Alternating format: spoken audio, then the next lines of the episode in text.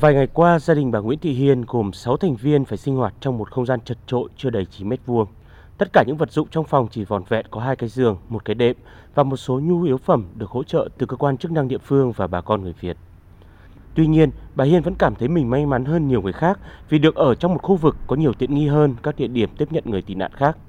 Bà không khỏi xúc động khi kể lại thời điểm khó khăn vượt qua hành trình dài hơn 600 cây số cùng gia đình với đứa cháu mới vừa 4 tháng tuổi. Bà Nguyễn Thị Hiên xúc động nói: quãng đường dài xa thôi vất vả thương con thương cháu. Khi nào khóc nước mắt cũng không? Khóc khóc không có nước mắt. Nữa nhà cửa xe cỏ là vứt lại hết. Thì gia đình mỗi người được ba bộ quần áo mang chạy đi. Tuy tuy rằng là chặt chội nhưng mà cũng là quả là hạnh phúc rồi. Cách đó khoảng 45 phút di chuyển, một nhà máy cũ từ nhiều năm trước đang trong thời gian được cải tạo đã được sử dụng làm nơi tị nạn tạm thời cho gần 100 bà con người Việt. Những tấm nệm cũ được xếp xen kẽ, chật kín trong cả căn phòng hơn 200 mét vuông. Những ánh mắt trực chờ đã thấm mệt sau nhiều ngày chạy trốn khỏi khu vực xung đột.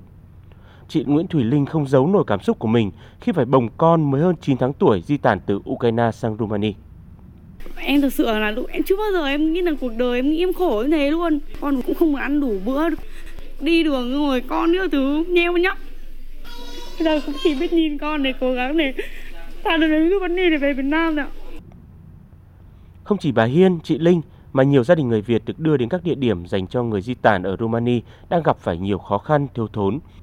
Tuy nhiên, tất cả đều bày tỏ sự biết ơn đối với cộng đồng người Việt và Đại sứ quán Việt Nam tại Romania khi nhận được sự hỗ trợ tích cực cũng như cung cấp nhiều vật dụng thiết yếu cho bà con. Có thể thấy, trong khó khăn và hoạn nạn, tình dân tộc, nghĩa đồng bào chính là ánh lửa ấm thắp lên niềm tin, sự lạc quan và bình yên cho những ngày ở phía trước.